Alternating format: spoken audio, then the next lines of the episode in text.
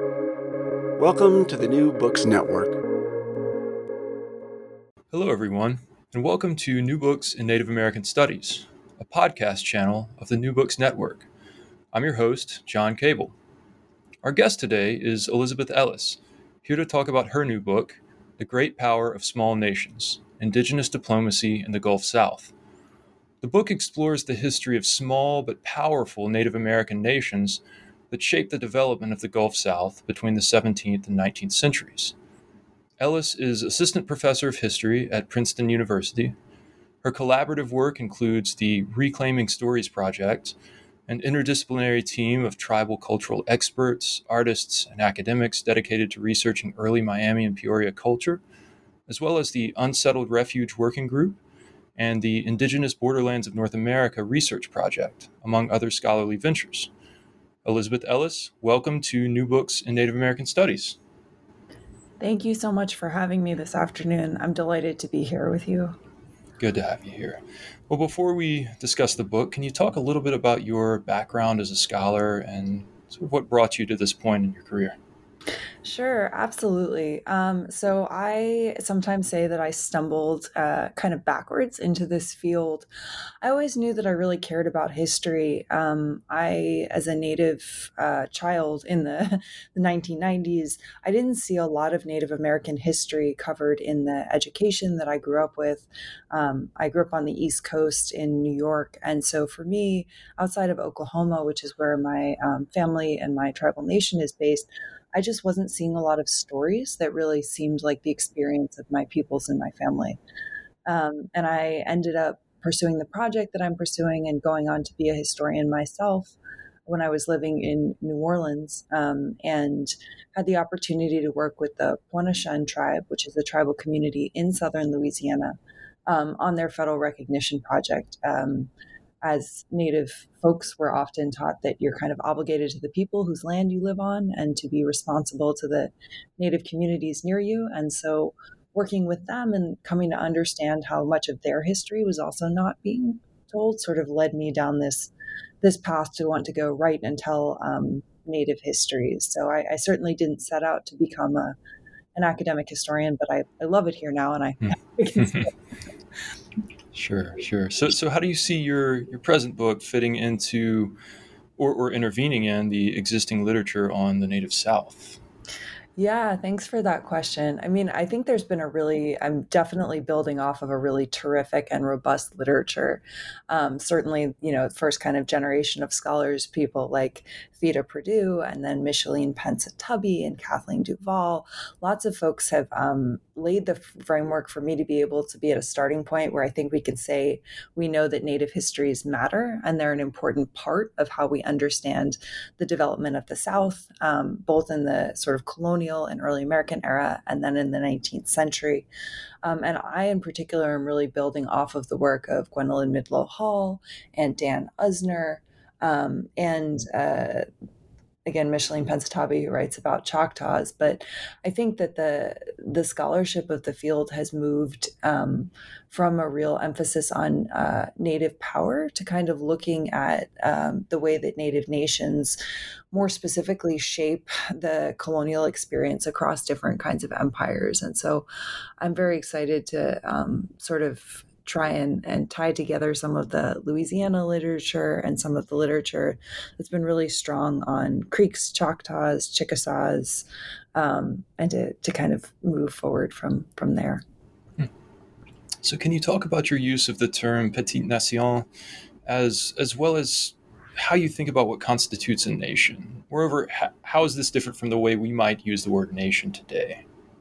Yeah, thanks. Um, so I end up throughout the book using a French term to talk about the many smaller nations who were part of or who lived in the lower Mississippi Valley in the 17th and 18th century.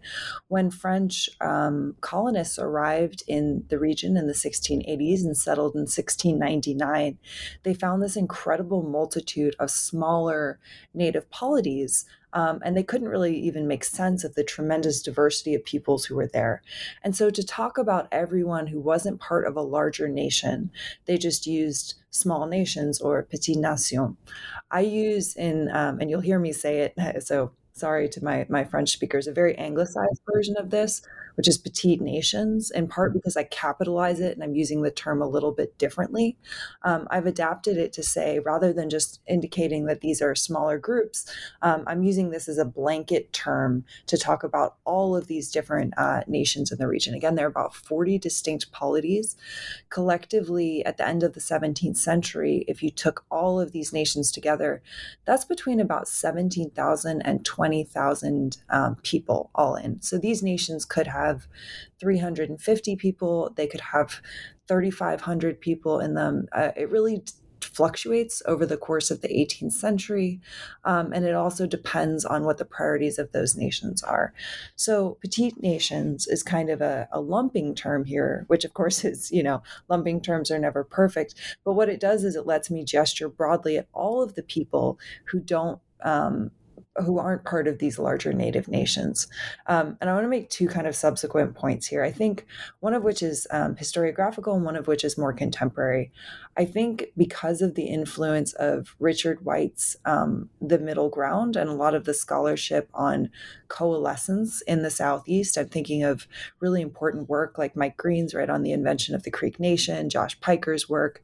I think we have this tendency to assume that if nations are small, like in White's model, the shattered fragments or remnants, broken bits of other polities, um, is the natural is sort of the natural explanation for why people are small, um, and to assume that the natural order of progress is that nations should form larger and larger and more centralized governments. I think this is like a real hangover of stadial theory that sort of suggests there's like a natural political order, and anything that diverges from that is somehow you know evidence of European rupture or decline or of you know the endurance of the Mississippi shatter zone.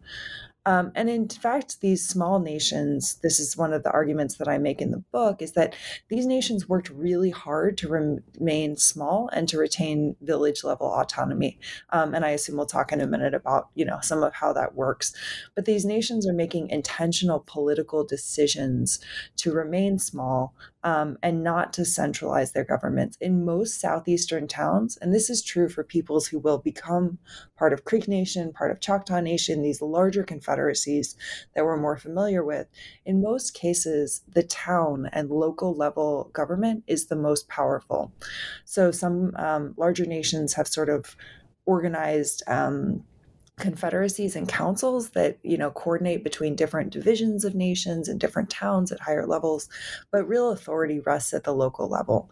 And petite nations is just like a more extreme version of that same kind of um, model that prioritizes local um, governance.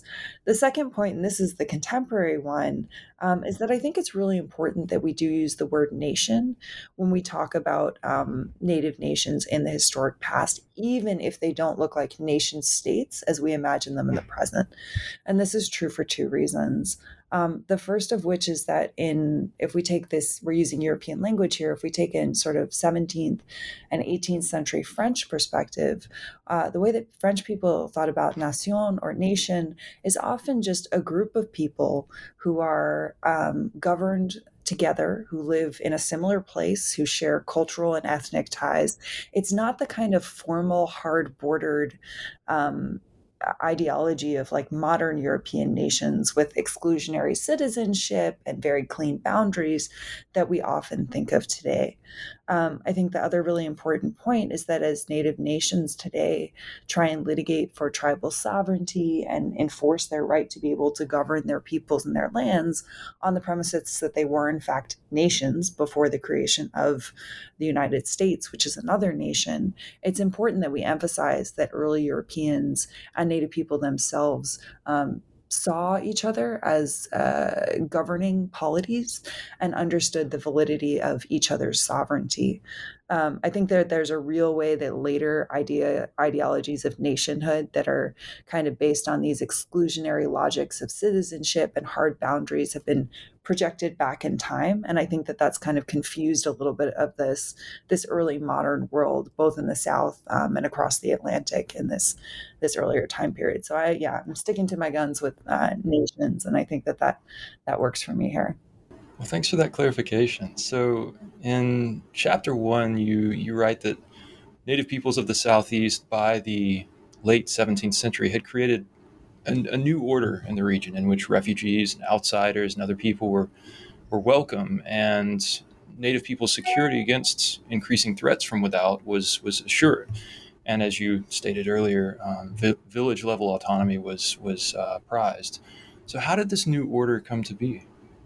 Yeah absolutely. So in the in the south of the uh, 9th 10th 11th 12th 13th centuries, we often think of the kind of proliferance of the Mississippian um, political order. So, in a lot of places, this looks like the consolidation of sort of larger theocratic governing structures, um, peoples who build big centralized societies, in some cases, even urban. Um, I think we talk about the influence of Cahokia, which was one of these really big urban modern city states in North America up in Illinois, um, and the diffusion of ideas and technology and art from these kind of Mississippian societies.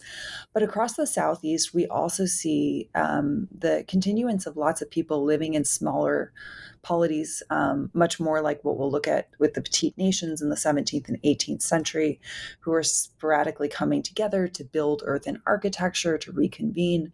Uh, and some of this Mississippian political order, like the small organization of peoples, holds over into the 15th, 16th, and 17th centuries. And some of the old Mississippian order really breaks apart or um, shatters, as Robbie Ethridge has described it, you know, the kind of breaking apart of these older political orders and the formulation of a new geopolitical landscape in the Southeast. So this is already happening. And then, of course, in the 16th century, increasing in the 17th century, European incursions and early settlements along the Gulf Coast and along the eastern seaboard begin to introduce new um, biology, or rather, new germs, um, new animals, and new kind of political and economic influences into the southeast. And so, by the time we get to the beginning of the or the late 17th century, beginning of the 18th century, Native people, um, both people who are part of these petite nations and people who are part of groups that will become um, Choctaws and Creeks, as well as Chickasaws, are all dealing with this confluence of political orders in transition and in motion. Um, and I think the two the two really big phenomenon of this this era, I'm thinking here like 1680 to right around 1710, is the rise of the trade and enslaved indigenous people across the southeast that really begins to escalate in the um, 1680s and 1690s on the Gulf Coast. A lot of that market and that trafficking of captive Native people is oriented towards Charleston. Some of it is going to Virginia. Um, and then also the arrival of French settlers who are moving into the lower Mississippi Valley um, beginning in 1699. But of course, there's French presence already um, in Illinois and New France. And so influences long before there's flesh and blood people. So the folks who are living in this region um, are, even before European colonists begin to really set foot on the ground, they're experiencing the uh, impacts of um, European colonization elsewhere in the continent, as well as this political order of the native world that's in the process of changing. And what this means in practice is that there are a ton of new migrants who come to the lower Mississippi Valley at the end of the 17th and in the early 18th century.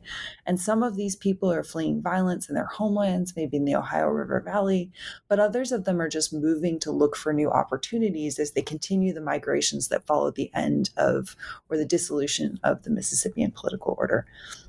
Okay, this is all really important because one of the things that um, smaller nations do to adapt to this changing world full of new um, migrants and immigrants is that they set up uh, political structures that both prioritize this local town level autonomy that I talked about just a minute ago and that makes space for new migrants, immigrants, and critically peoples who are arriving in crisis. And I term uh, when you look at maps or when you talk uh, look at the French records um, or even the archaeology, you can see that there are autonomous, um, culturally different groups of people living right next to each other. And so what I mean is you have towns that are within several hours walk of one another um, of different nations living not far apart with big buffer zones between but truly right next to each other and what we can think of as like multinational trade hubs or what I call multinational settlements.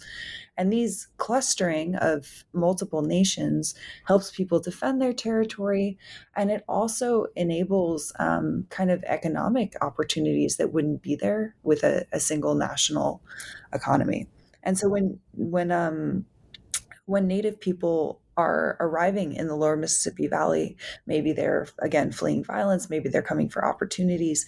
These multinational settlements allow nations who arrive to either seek refuge as the entire nation together to join these multinational settlements as one more new nation, um, or the already existent ethnic diversity um, and linguistic diversity within these individual nations lets people adopt and take outsiders in. So, what's really important here is that there's a structure that facilitates the immigration of people um, and the migration of people into the lower Mississippi Valley, and that isn't hard bordered like by ethnicity or language group. There's actually a trade language that everybody speaks called Mobilian that lets people talk across um, different languages. And so you get in the the 17th century the proliferation of these multinational settlements that help folks defend against raiders provide economic opportunities and that are able to absorb the waves of newcomers who are coming either in crisis um, or who are migrating to seek new opportunities. And that creates a very diverse um, south. Oh yeah.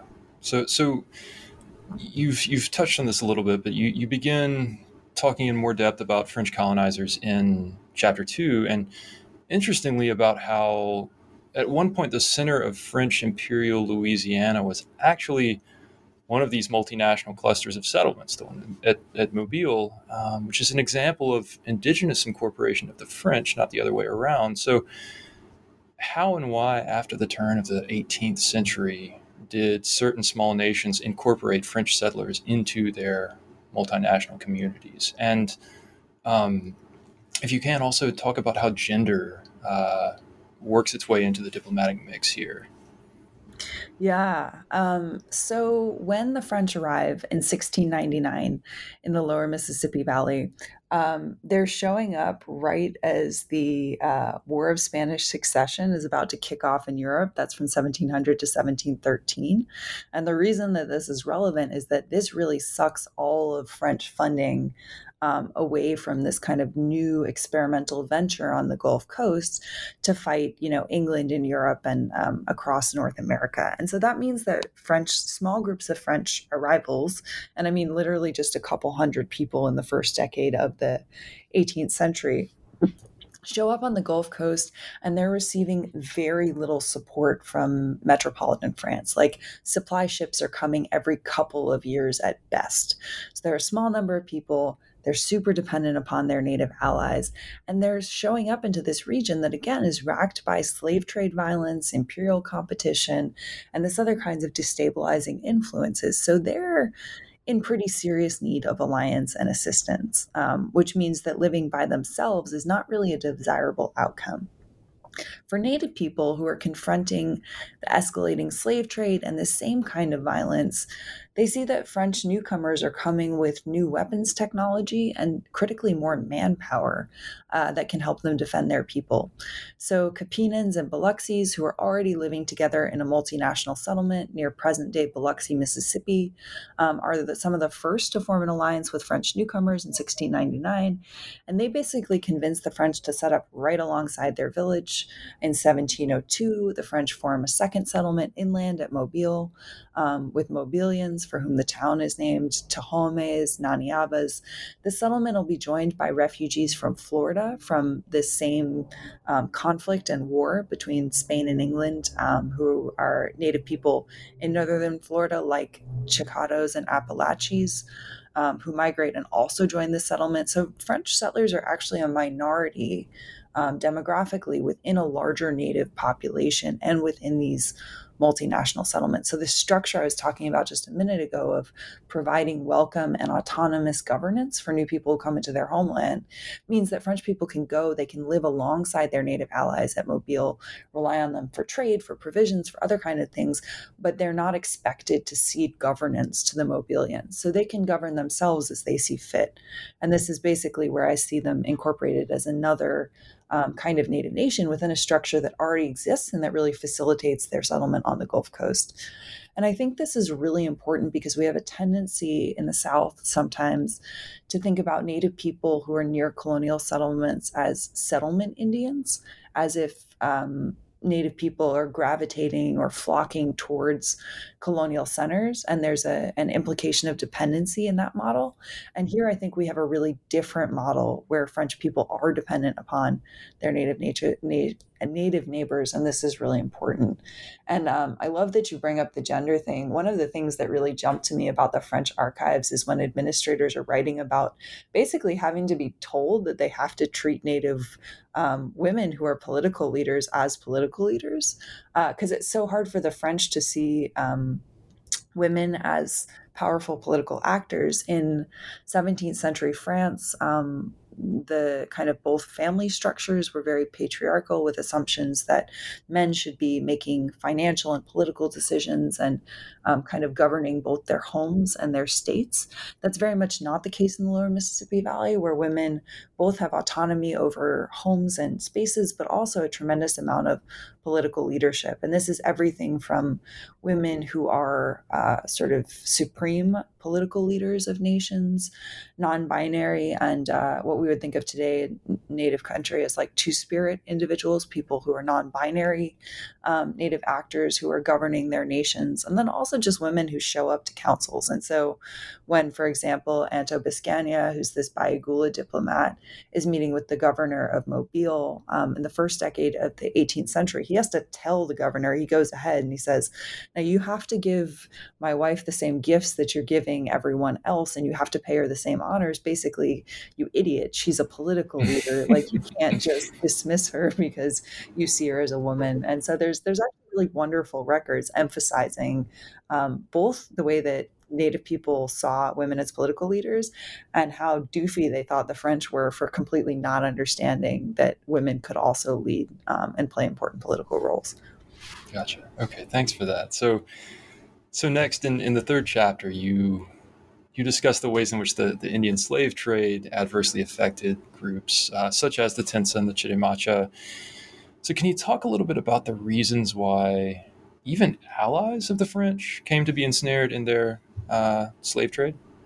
Yeah, I think there's been really wonderful scholarship in recent years um, focusing on slavery in Indian country and also um, the importance of enslaved people um, in enslaved indigenous people in the the larger story of Native America. So this this scholarship, my scholarship, really builds off of both Alan Gallay um, and Christina Snyder's work in the in the Southeast, as well as Jennifer Spear's work on enslaved um, Native women in New Orleans.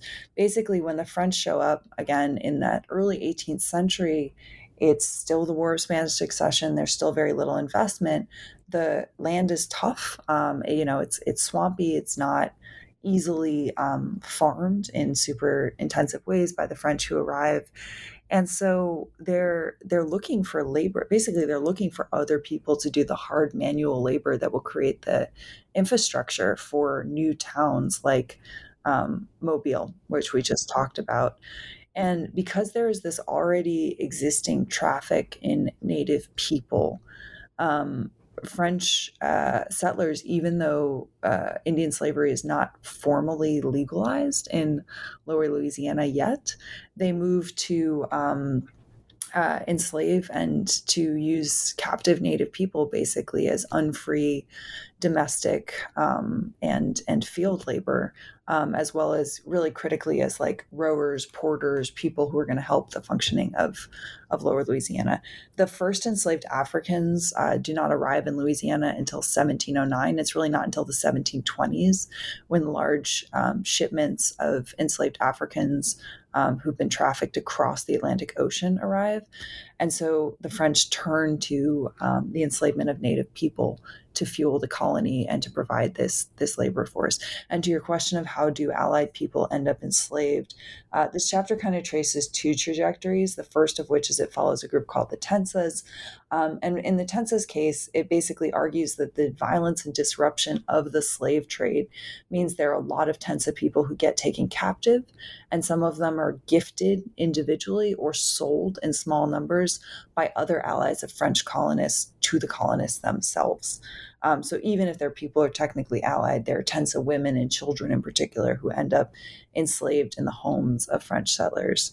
Um, and the other big phenomenon here is that in 1706, desperate for labor, the French government actually wages a war against the Chitimachas, who are a nation who remain in Louisiana and have endured to today, um, to enslave Chitimacha people um, to use as the the kind of they become the backbone of the uh, enslaved labor force in in the colony, and this is you know they, there's an, an incidence of violence in 1706 that they say is the reason for this this war, but the the real cause here is just the shortage of labor and them being so desperate to find uh, a reason to go to war with a local native population. And it's really not between 1706 and 1718 is the real height of Indian slavery um, in French Louisiana. And it, it continues in the period afterwards with enslaved Chitimachas and Natchez people. It doesn't ever really die out um, but it, it, becomes a vital economic part of the the development of the the early colony. And and so I, I meant to insert this into that sort of long and winding question, but um, you, you, also mentioned that there's there's uh, sort of a thin uh, base of archival evidence to support um, what you're trying to talk about in this chapter. So how, how did you work around that problem of, of um, yeah, sources? Thanks for that. One of the real problems um, again, because of the kind of French gender ideologies and the way that these things are recorded, is that, that a lot of the people who are enslaved in Louisiana are women. There's actually a, a, really considerable amount of men as well. So it's not like there's a, a shocking demographic, um, you know, majority of either men or women. But a lot of the women who are enslaved, as well as children by French settlers, um, are ultimately listed, the women are ultimately listed as their wives because they are sexually exploiting and, in many cases, raping these women as well. And so the children they are producing from these families are in these first generations often recognized as legitimate children. There's not the kind of hereditary slavery model um, in the in this early period for indigenous enslaved people in Louisiana.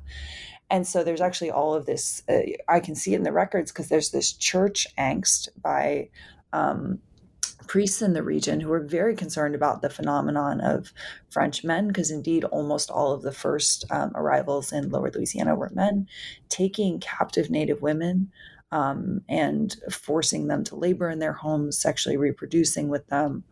Um, they're concerned about the implications of this for the colony, both because of early French sort of racial ideologies of contamination or you know cultural um, shift. They're they're afraid that all of these what they call um, what in English would be like half breeds are you know going to be loyal to Indian nations instead of France.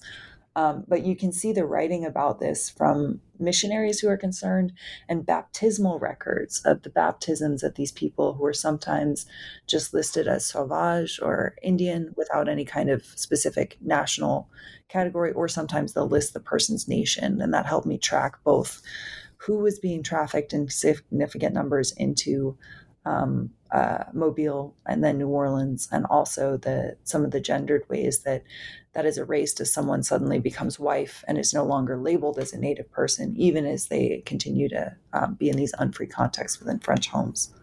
Hmm, okay, so in chapters four and five, you you describe the the 1720s as sort of a I read this at least as sort of a pivot point or inflection point in relations between French settlers and small nations. And um, you also talk about how the Natchez War, uh, 1729, further sort of throws a wrench in the existing social and political order. So, can you talk a little bit about that? What, what seems like a very eventful, um, change filled decade? Oh, yeah, there's a lot. That's a kind way of saying there's a lot going on that's that's smashed into those two chapters in terms of big political shifts. Yeah, so Louisiana is kind of completely transformed in many ways between 1718 and 1728. So from a crown colony that wasn't really um, managed in an efficient way. Again, this War of Spanish Succession really delays the investment in Louisiana. In 1718, the uh, colony is uh, given over to the management of John Law, who's a Scottish financier, and he creates the Company of the Indies. And Law dumps all this money into financing the expansion of Louisiana. And so this means both investment in shipping, tons of Europeans. Um, there's actually, I mean, not a lot of these people return, and so don't don't think that this is the. I'll tell you the total number in a minute, but um, he he facilitates the shipment of more than seven thousand Europeans uh, to the French colony. This is from. Uh, a population that was just uh, 400 French settlers in 1714. Um, by and almost 6,000 enslaved Africans over the course of the 1720s. So he and his company are dumping a ton of money into recruiting um, European migrants, um, into convincing the French government to ship uh, convicts from France to the colonies, um, and to really trying to prop up the expansion of Louisiana um, they do a really bad job with pro- provisioning and logistics on the other end. So even though I told you there were just these incredible numbers of people, um, both enslaved and free, shipped to Louisiana, many, many people die and go home, and especially enslaved Africans who are um, deprioritized in terms of uh, resources and care. Um, by 1726, there are only 2,228 Europeans and 1,540 enslaved Africans and 229 enslaved Native Americans that we can easily see in the records. The numbers probably at least double that. Um, and so that's still a really significant growth from only 400 in 1714.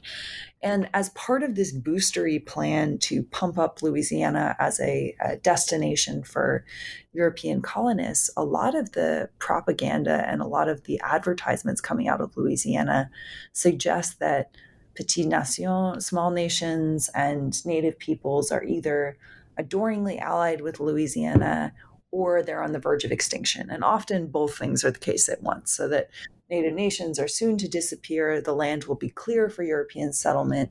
And so this is such a wonderful colonial opportunity. And that really takes root both in policy um, and in the perception of Louisiana. I think it's also part of why there's been this historiographical trend that suggests that, um, or rather, the, the, way that some folks have written about Louisiana has suggested that small nations become kind of irrelevant by the 1720s, which I think is just sort of listening too much to this boostery um, propaganda as opposed to closely following the the stuff on the ground. Um, but this leads the the French government to deprioritize its relationships with small native nations, and this leads to a real tension and severing of relationships among many Native people and their French allies. And this includes everyone from folks like the Mobilians and Tohomes at Mobile, who I talked about just a minute ago, had really close economic and political relationships with their neighbors, um, to folks like the Natchez, uh, which the fifth chapter follows, who are a little bit more split. Natchez is actually really interesting because it's a multinational settlement. So in the early 1720s, it's both Natchez people and also a group of Tioux and a group of Grigra. These are two separate nations who are living alongside Natchez. But the Natchez polity is politically divided.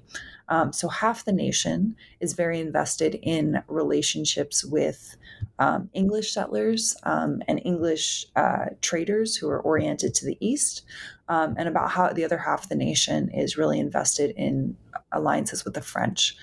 And so when the French join Natchez uh, in a small settlement in 1716, and there are a really expanding number of uh, French settlers in the 1720s as part of this, this wave of settlement, um, they don't behave as they're supposed to at these multinational settlements. So, in general, if you are coming into one of these pre existing settlements, um, Native nations, again, they don't expect to be able to govern you directly, but they do expect that you will res- respect shared resources like waters, lands, um, horse herds, you know, any kind of um, what we would think of as, as Native people, like non human uh, relations or natural resources, however you want to think about it. And the French absolutely don't do this. Like they show up, and their goal, in part here, and part of this larger vision of Louisiana, is they're going to use African labor on this native land to create tobacco plantations. And they're going to grow huge amounts of tobacco. And that's going to be, you know, kind of a lucrative colonial export. And as soon as they start to push into Natchez territory, they're abusing African slaves, they're abusing Natchez women, um, they're really harassing folks that um, that creates really serious problems and conflict at the, the site of multinational settlement. And Natchez people do everything in their power to give the French signs that they want them to leave and that they've overstayed their welcome. Um, they mark and cut and abuse their animals. They, um, you know, protest the expansion of French settlements into their fields, and the French simply will not listen. And this ultimately culminates in an extremely violent um, expulsion of French settlers in 1729. And I say expulsion, they expelled the French settlers by killing as many of them as they could, sending the rest of the French settlers who were formerly their neighbors and allies um, downriver to New Orleans. And this really forces the consolidation of the two um, oppositional Natchez parties because the behavior of the French has just been so bad that it's become clear to everyone it's intolerable. So the 1720s is a big political shift moment, both in the creation of this boostery promise, you know, going to be a great, uh, very lucrative colony, to this huge explosion in 1729 when um, the Natchez and the French come to blows. This war pulls in all of the native nations in the region. It's extremely bloody, and it both ends Law's tenure um, as controller, uh, you know, as the person in charge of Louisiana. The colony reverts back to the crown. Um, the crown strips a huge amount of funding, and it's kind of the curtailing of the transshipping of enslaved Africans uh, to the colony. There's only one more uh, slave ship that arrives, and that's in the 1740s after this point. So uh, the 1720s you can kind of think of as this moment of huge colonial promise, booming of the economy, and then a real crash because they um, they devalue their native partners and think they're no longer important, and that's just not a viable way forward for Louisiana. Natchez resistance really checks um, French expansion in a meaningful way. And the big changes continue into the middle third of the 18th century. So you write about this period, which included both Chickasaw and Choctaw Wars, uh, Choctaw Civil War, as, as one of respectively imperial anxiety and imperial blunders. So, how so? Yeah, so I argue basically that the Natchez War doesn't kind of end. It's supposed to be 1729 to 1731. 1731, the French crown or the French uh, colonial administration says, "All right, we beat the Natchez. That's over. Um, you know, on to the next thing." But they're dealing with uh, a war that they didn't really win. Um, they enslaved a huge number of Natchez people. The Natchez have been largely dispossessed from their homelands, but this same system of multinational settlements and refugee acceptance that had enabled the creation and the thriving of many of these smaller native nations allows many Natchez people to find sanctuary elsewhere in the southeast again. So many Natchez go east, they seek refuge with um, Chickasaws, with Creeks. Some of them end up with Cherokees. Um, all the way further east. And so it's not like the French can really claim victory. Um, more significantly, the people who actually won the Natchez War and who were militarily dominant throughout are the Choctaws, who by this point in time, the 1730s, are absolutely the dominant political power in the region. And so in the 1730s, the French are feeling like they've just been beat up by the Natchez.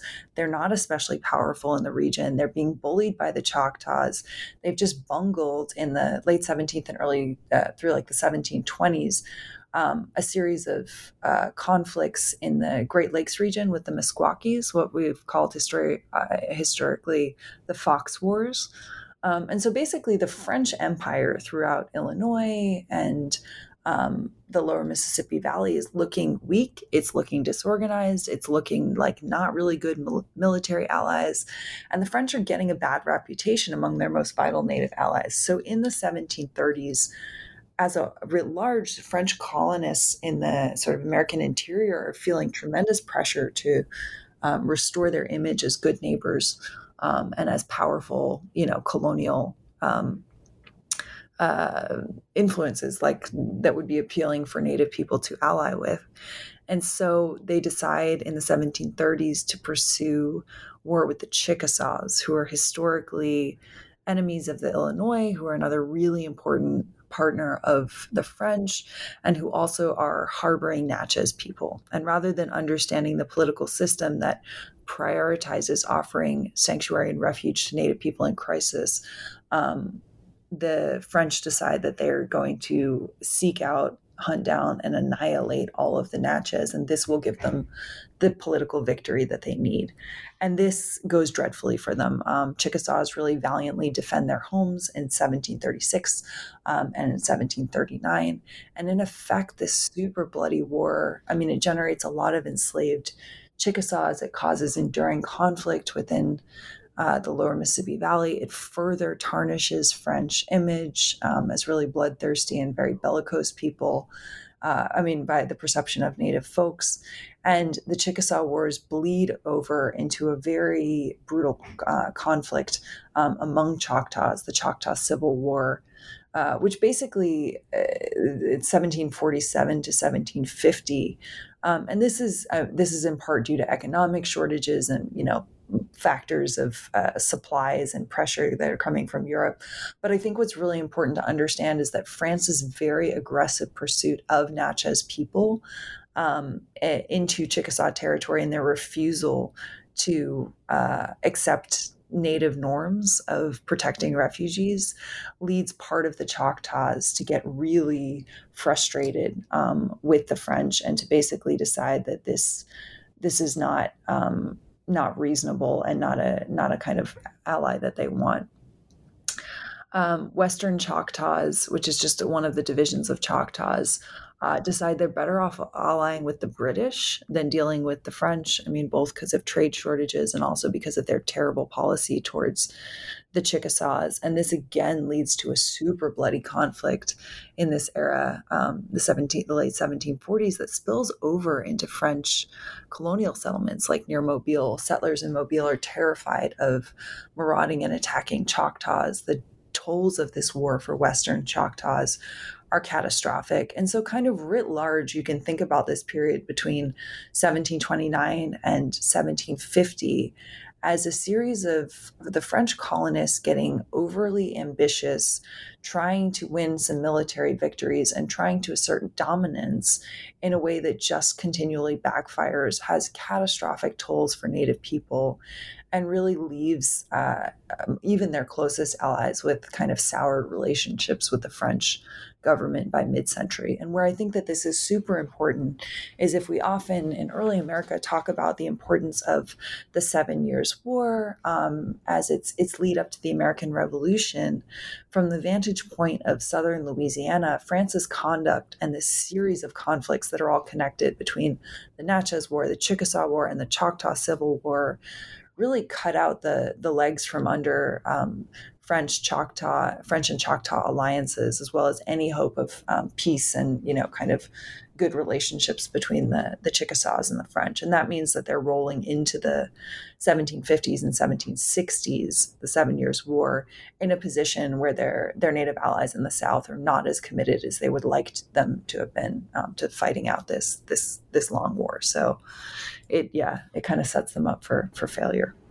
Sure. So, so in the interest of, I want to be respectful of your time, and then kind of in the interest of landing this plane, um, I'm going to try and wrap the last few questions into simply just asking you, um, in terms of these imperial power shifts that we're we're mostly familiar with, the Seven Years' War, uh, followed by the American Revolution, and then American settler colonial expansion westward.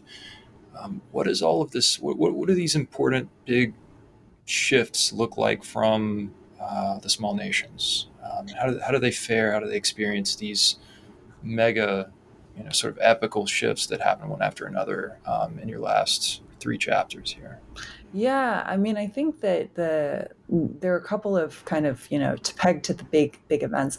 The um, the post Seven Years' War in the lower Mississippi Valley is actually, in many ways, a return to and another high point of Native power. If I argue that following the Natchez War, the French once again realized that they need to be dependent upon their smaller nations, allies, and so there's sort of a revivance of this interdependent model of small nations in the French Empire in the 1730s. Um, this really actually hits its high point in the 1760s, only not with France. So when France leaves Louisiana, it cedes its territory. The western half of its territories, um, west of the Mississippi River, go to um, Spain. Britain gets the, the eastern portions and what's British West Florida. And this creates an international border right along the Mississippi River. Many native nations are able to exploit this border, and the two new um, weak colonial empires. There's not all that many people in um, Spanish Louisiana or in British West Florida. Um, actually, in 1763, when the French leave, there's only 4,000 French and 5,000 enslaved Africans. Uh, in the region, there's still about 7,000 Petite Nations people, as well as 25,000 uh, Native Nations writ large. So there's still there's still a demographic um, minority, and so the 1760s allows Native people uh, from smaller native nations to take advantage of access to both the British and the Spanish Empire and to both play these powers off of each other, um, as well as to rebuild economic relationships with two sets of empires. So it looks a little different than the story we sometimes tell about fall of power for native people in Eastern North America after the Seven Years' War. The American Revolution does come to the Gulf Coast, as Kathleen DuVal has so um, compellingly um, written about. But for the small nations, the real transformations are actually in the 1780s and 1790s. And this is the huge migration of Native peoples, I'm sorry, not of Native peoples, of settlers, um, uh, American settlers into the lower Mississippi Valley following the American Revolution. And so I argue that by the 1780s, this is the real point at which Native nations' power and their hold on their land begins to slip. There's points where French boosters again want to say, oh, Native people are becoming irrelevant, they're dying off in the 1720s. It's really not until the 1780s that small Native nations can no longer militarily compete um, with just the explosive population of American settlers that arrives in this region. So in the 1780s and 1790s, we increasingly see these small nations again relying on these systems of refugee diplomacy and multinational settlement as they're pushed off their homelands near Mobile, near New Orleans, increasingly even those who are living along the Mississippi and Yazoo River, all of that land. We think about, like, again, canonical events, 1793, the cotton gin. This is kind of the precipice at which this part of the South is transforming into the Cotton Kingdom um, on the with the rise of American settlement, that kind of end of um, or approaching the end of Spanish control of Louisiana. After the American Revolution, of course, the British leave West Florida, and that becomes you know sort of uh, U.S. controlled territory. But this whole this whole region is absolutely transformed by the influx of, of American settlers. And so by this point in time, the story of these really powerful Native nations who are shaping economic networks, political decisions, French alliances, and the geography of the French Empire and then of Spanish and British political making, they become really marginalized within their own homelands. Um, and we see a similar kind of phenomenon in the 1790s where American settlers are saying the lands are about to be vacant, the native nations in this region are dying, they're vanishing, this land is fruitful, it'll be open for, you know, cotton plantations.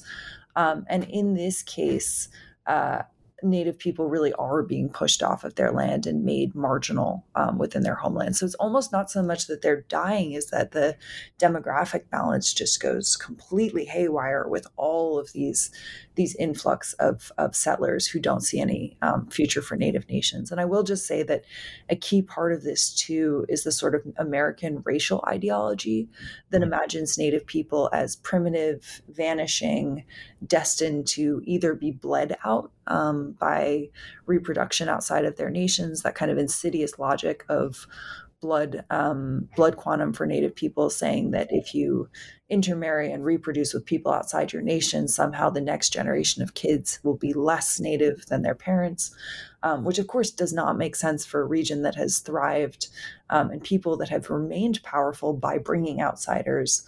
Um, but this creates a, a, narrative that says that um, you know Native people are are vanishing from the region. And I think what's really important to understand here is that we often think about the early 19th century um, as this period gearing up to Indian removal in the 1820s and 1830s across the Southeast. Native people or Native nations, um, these small nations in Louisiana, mostly didn't suffer the same kind of single formal removal to Oklahoma, um, like the things that shaped my my nation's experiences from Illinois.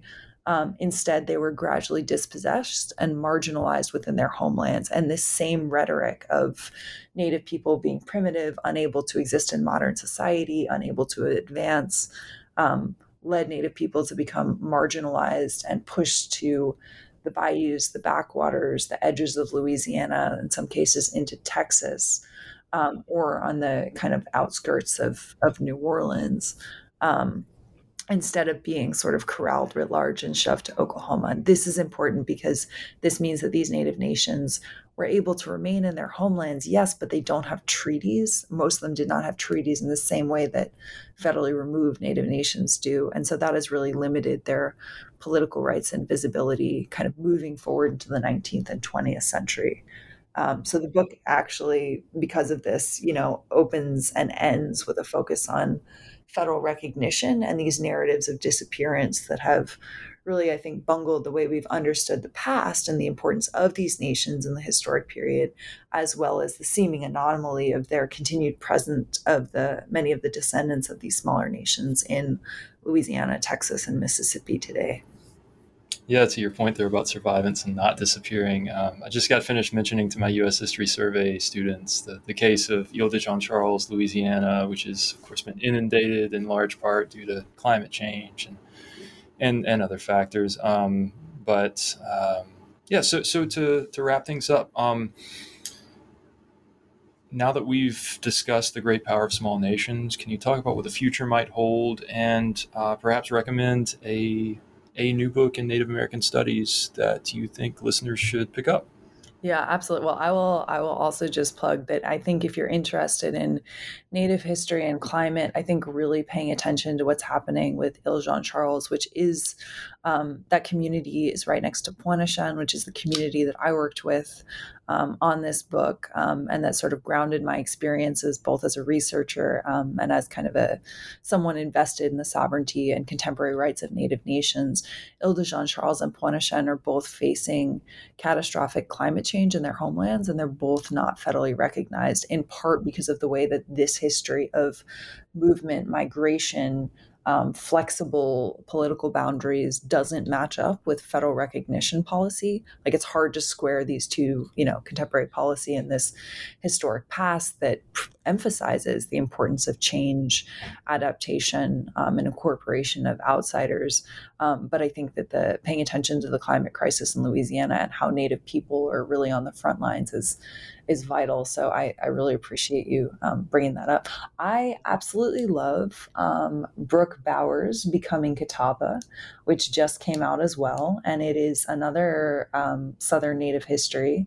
It's it's great. It's a really um, savvy gender history, and Brooke is herself Catawba, so she's actually she's writing about her own people and using her own experiences and her family memories to tell this story. Also, another story of survivance of a smaller Native nation that remains in the southeast, evades removal, endures, and the way that women's leadership and political power um, is super important to understanding that story. Uh, Catawbas are in South Carolina, so it's a it's a different a, a different story, but I think really speaks to the the Southeast um, writ large.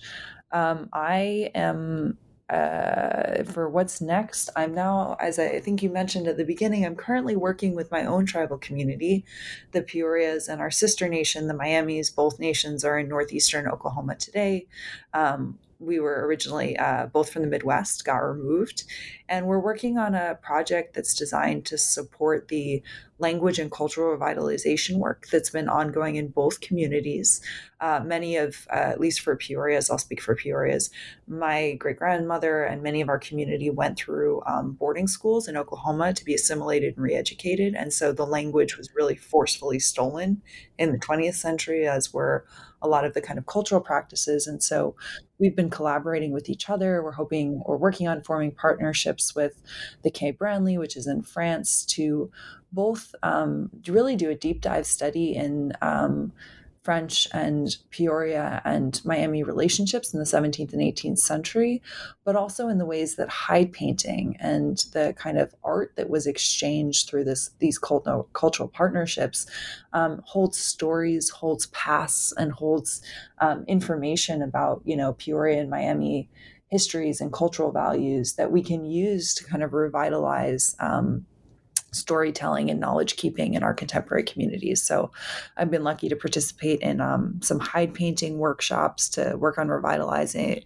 these practices within my own community this summer. And we're hoping that this can really buttress the the work of the Peorias and the Miamis to um, rebuild their their communities uh, and cultures and serve our, our contemporary nations. So as you can hear, I've kind of got, you know, one foot in the 17th century and one foot in the 21st and everything, which I think is definitely the way to do it. So, well, it yeah. sounds like fascinating work. Uh, Elizabeth Ellis, it's been a pleasure. Thanks so much for your time. Thank you so much. I really appreciate it. It's been a pleasure to talk to you this afternoon, John.